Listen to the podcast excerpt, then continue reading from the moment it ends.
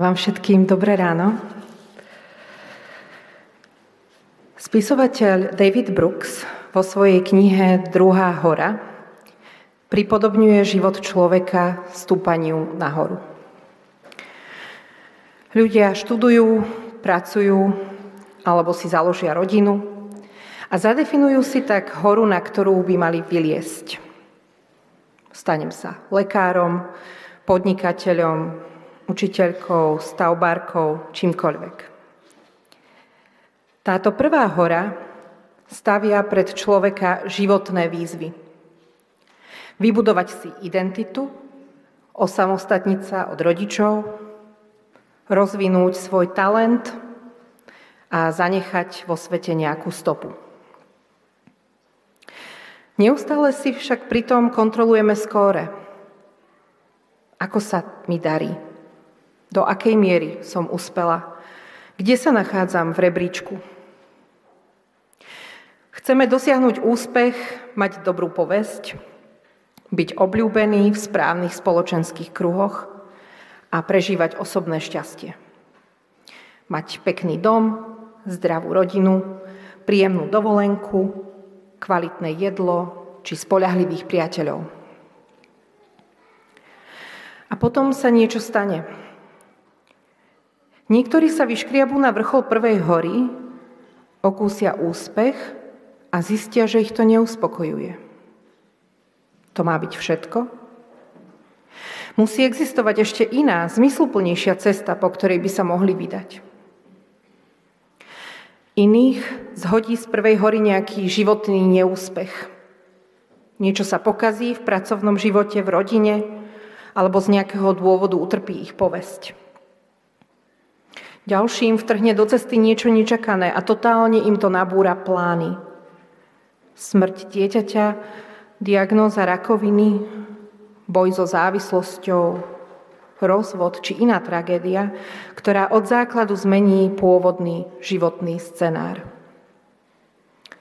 Títo ľudia sa už nenachádzajú hore, ale v údolí plnom zmetku a utrpenia. Brooks hovorí, že v tomto údolí sa nám niekedy uprostred hmly v diaľke objaví druhá hora. Stane sa to vtedy, keď sa naša pozornosť obráti od samých seba k niečomu alebo niekomu inému. Píše, ak je prvá hora o budovaní ega a definovaní vlastnej identity, tá druhá je o zbavovaní sa toho ega a vzdávaní sa vlastného ja. Ak je prvá hora o získavaní, tá druhá je o odovzdávaní. Zároveň na tú druhú horu sa lezie úplne inak ako na prvú. Prvú horu dobíjate. Identifikujete vrchol, určite smer a škriabete sa nahor dovtedy, kým ho nedosiahnete. Vaša druhá hora dobýva vás. Podľahnete volaniu iného vrcholu, odpoviete naň a vydáte zo seba maximum, aby ste vyriešili nové výzvy nespravodlivosti, ktoré sa pred vami objavili. Na prvej hore musíte byť ambiciózni, strategický a nezávislý. Na druhej hore napredujete cez budovanie vzťahov vďaka dôvere a vytrvalosti. Aby nedošlo k nedorozumeniu, tá prvá hora nie je opakom tej druhej. Výjsť na druhú horu neznamená odmietnúť tú prvú. Každá z nich má svoje miesto v našom živote.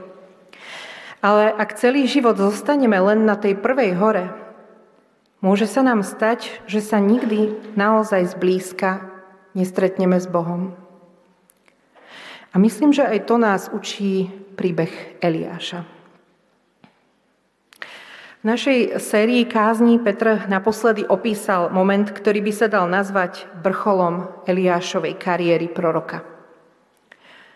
Boh odpovedá na jeho modlitby. Zázračným znamením dokazuje svoju existenciu pred množstvom ľudí. Eliáš v zápäti nad svojimi odporcami výťazí nielen morálne, ale aj fyzicky. Sám pozabíja stovky bálových kňazov A napokon konečne prichádza vytúžený dážď. Vo verši 46 čítame, hospodinová ruka bola s Eliášom. Podpásal si bedrá a uháňal pred Achabom až po jezraelské raz cestie.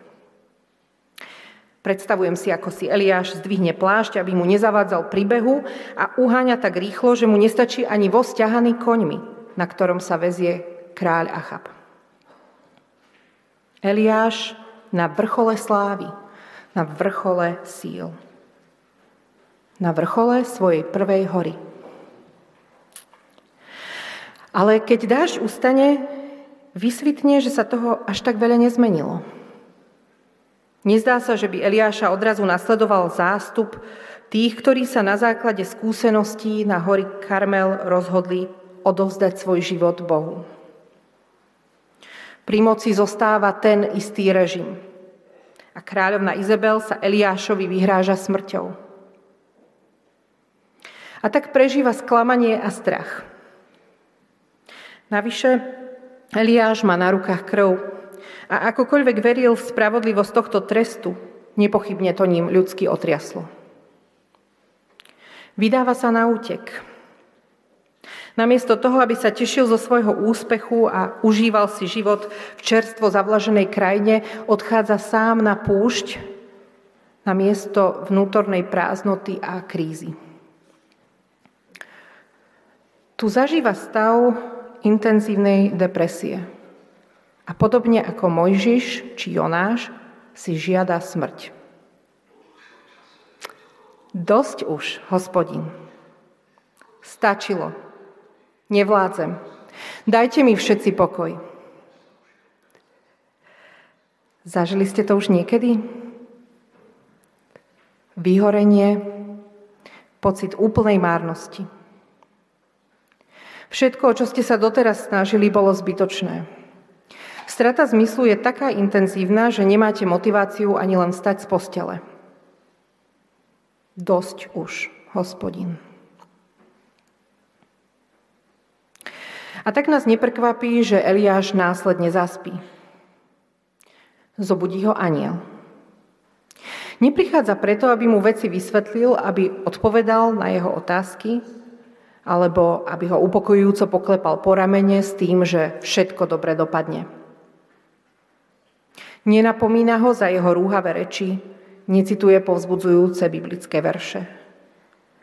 Boh ako skúsený terapeut celkom prozaicky reaguje na Eliášove najzákladnejšie potreby a dáva mu najesť. Tento okamih ma neprestáva fascinovať. Všemocný Boh sa skláňa k nešťastnému človeku. Nemení pritom okolnosti, neprispôsobuje skutočnosť jeho túžbám, no je prítomný. Počúva. A robí mu večeru.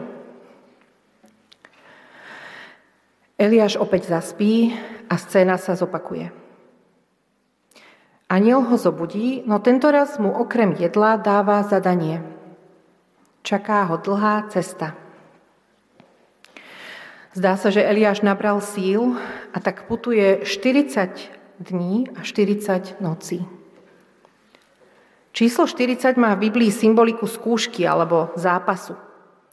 Vidíme to napríklad v príbehu Ježišovho pokúšania na púšti. Židovskí rabíni ho však vykladajú aj ako symbol vnútornej prípravy či transformácie poslania ktorý je spojený so sebareflexiou, pokáním a oslobodením od toho, čo človeka dovtedy zväzovalo. Vidno to v príbehu potopy, ktorá trvá 40 dní, ale aj pri 40-ročnom putovaní izraelského národa do zasľúbenej zeme. Eliáš si teda prechádza akýmsi zápasom či vnútornou transformáciou, hoci zatiaľ nevedno, kam to všetko smeruje. V istých chvíľach by sa dokonca mohlo zdať, že blúdi. No po 40 dňoch prichádza na druhú horu. Horu menom Horeb, čo je podľa niektorých výskumov iný názov pre Sinaj. Ocitá sa teda na vrchu, kde sa Boh už raz zjavil Mojžišovi a celému izraelskému národu. Ako by ho Boh viedol tam, kde sa to všetko začalo, do bodu nula, v ktorom opäť vzniká niečo nové. Eliáš vstupuje do jaskyne a tu mu Boh položí jedinú otázku. Čo tu robíš, Eliáš? Predstavujem si tón hlasu, akým táto otázka zaznela. Bolo to ako keď na ulici nečakane stretnete starého priateľa, o ktorom viete, že už dlhšie býva v zahraničí a prvé, čo sa spýtate, je, čo ty tu? Alebo to bolo skôr ako keď objavíte v kuchyni dieťa, ktoré jeda koláče, čo sa práve dopiekli a tak sa trochu prísne spýtate, čo to tu robíš? Akokoľvek to bolo, Zdá sa mi, že za touto otázkou je predpoklad, že človek nie je tam, kde mal byť. Alebo nie je tam, kde sám očakával, že bude. Čo tu robíš? Je jedna z veľkých božích otázok, ktoré nám idú pod kožu. Boh sa nepýta preto, lebo potrebuje poznať odpoveď. Pýta sa, pretože ju potrebujeme poznať my. Sám Eliáš nie je tam, kde očakával, že bude a tomu nasvedčuje aj zdanlivo nesúvisiaca odpoveď. Rozpráva Bohu svoj doterajší príbeh. Príbeh, v ktorom sa pohybuje medzi rolou osamoteného bojovníka za Božiu vec a rolou obete, ktorej sa nedostalo zaslúženého uznania. Príliš som horlil za hospodina, hovorí. Ako keby tým naznačoval, snažil som sa zo všetkých síl, ale nestálo to za to. Dal som do toho všetko a aj tak to nebolo dosť. Napriek veľkému úsiliu sa Eliášovi nepodarilo iniciovať trvalú zmenu v krajine. Ako by sme na túto otázku odpovedali my? Čo tu robíme? Ako sme sa sem dostali? O čo nám ide? Prečo sme tu? Aký je náš príbeh? Sme osameli bojovníci za správnu vec? Sme obete, ktorým sa nedostalo zaslúženého uznania? Čo je naše poslanie? Boh na Eliášove slová reaguje celkom nečakane. Opäť neprotirečí, nenapomína, nevysvetľuje. Namiesto toho sa rozhodne ukázať mu samého seba, podobne ako kedysi Mojžišovi. No na rozdiel od Mojžiša, ktorému sa Boh zjavil v horiacom kre a aj neskôr prichádzal k izraelskému národu s blízkaním a hrmením, až sa triasla zem, Eliášovi sa dáva poznať inak nie je vo výchre, v zemetrasení ani v ohni. Prichádza ako tichý a príjemný šelest, ako šum podobný vánku. Čo sa to tu deje? Čo tu Boh o sebe hovorí? A ako to môže pomôcť Eliášovi v jeho procese hľadania a seba poznávania? Zdá sa mi, ako by cez tichý šelest Boh Eliášovi ukazoval čosi zo svojej podstaty. Neustále prebiehajúci vnútorný rozhovor trojce, šepot lásky.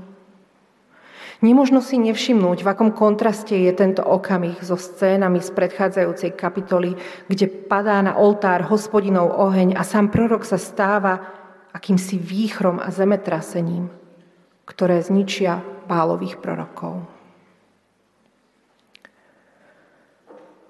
Rozumiem tomu tak, že na to, aby sme dokázali odpovedať na otázku, kto sme, potrebujeme porozumieť, kto je Boh a ako sa vymyká našim predstavám. Na to, aby sme mohli rozpoznať, kam v živote smerujeme, potrebujeme vnútorne stíchnuť. Lebo len tak začujeme jeho hlas. Čítam autobiografiu speváka írskej skupiny YouTube Ona, kde rozpráva, ako vyrastal, ako vznikla jeho kapela, ale opisuje aj svoj vzťah s Bohom. V závere knihy píše Vždy ma fascinoval príbeh o Eliášovi, ktorý má čakať na Boží hlas v jaskni na svahu. Čakal tam, kým sa zem zatrasie a ona sa zatriasla, ale neponúkla mu ani slovo. Ani melodráma nebeských požiarov či cyklónu neponúkla žiadne stopy. Keď komunikácia s Bohom konečne nastala, prebehla v takom šepote, že ho Eliáš takmer nepočul. Pre Bona je Eliášov príbeh životnou inšpiráciou, je príbehom odovzdania sa, kapitulácie, ku ktorej smeruje on sám. Dostávam sa na miesto, kde nemusím vôbec nič robiť, kde proste len som. Je to pokus prekročiť samého seba – píše Bono. Je to ako protilátka proti sebe samému. Možno to je to, čo sa Eliášovi zjavuje. Cesta odovzdania, kapitulácie ega, ktorú Ježiš v evaníliách opisuje slovami kto nájde svoj život, stratí ho. A kto stratí svoj život pre mňa, nájde ho. Možno ten tichý šepot znie nejako takto. Nie je to o tebe, Eliáš. Som väčší, ako si si predstavoval. Som nielen spravodlivý, ale aj milosrdný, láskavý, zhovievavý, veľmi milostivý a verný Boh. Túžim po vzťahu s tebou. Neboj sa pustiť to, čo tak urputne zvieraš v ruke. Svoju verziu vlastného príbehu. Od Eliáša sa žiada odovzdanosť a dôvera a možno práve to je podstatou onej druhej hory, ktorú už nedobíjame my, ale ona dobíja nás. Keď Eliáš začuje šelest, i hneď spoznáva, že je to Boh. V tej chvíli vyjde von z jaskyne, no zároveň si zakrie tvár plášťom.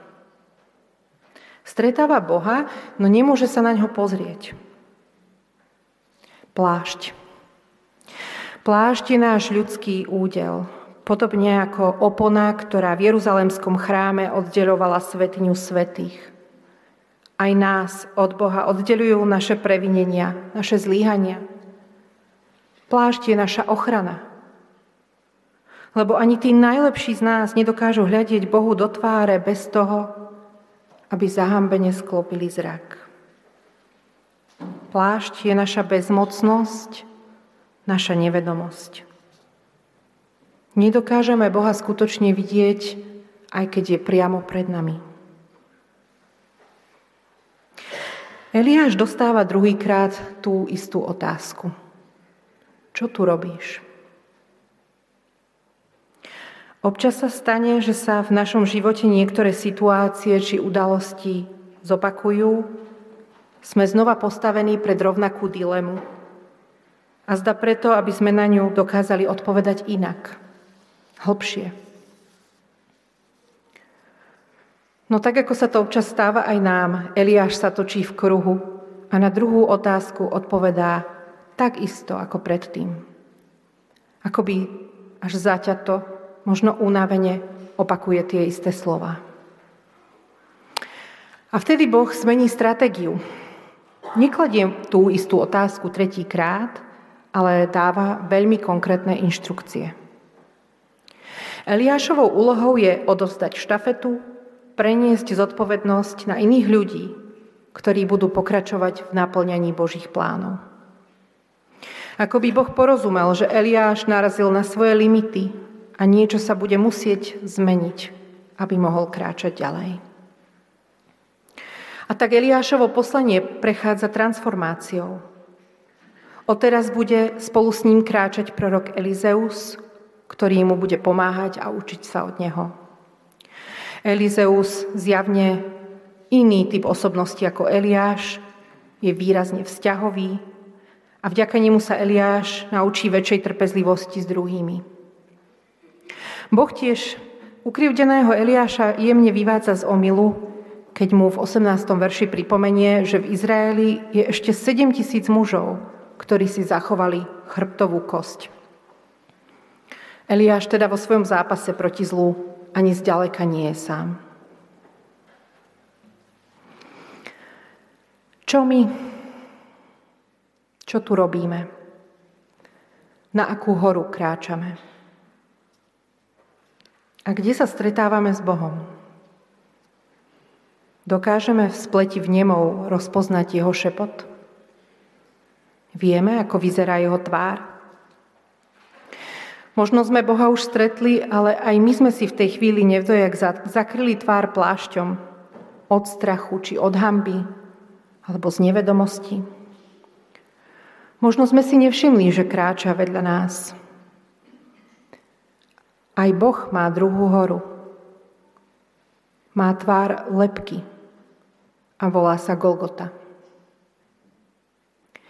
A tak kdekoľvek ste vo svojom putovaní, či na prvej alebo druhej hore, či práve blúdite v údoli zmetku medzi dvoma horami, vedzte, že v tom nie ste sami.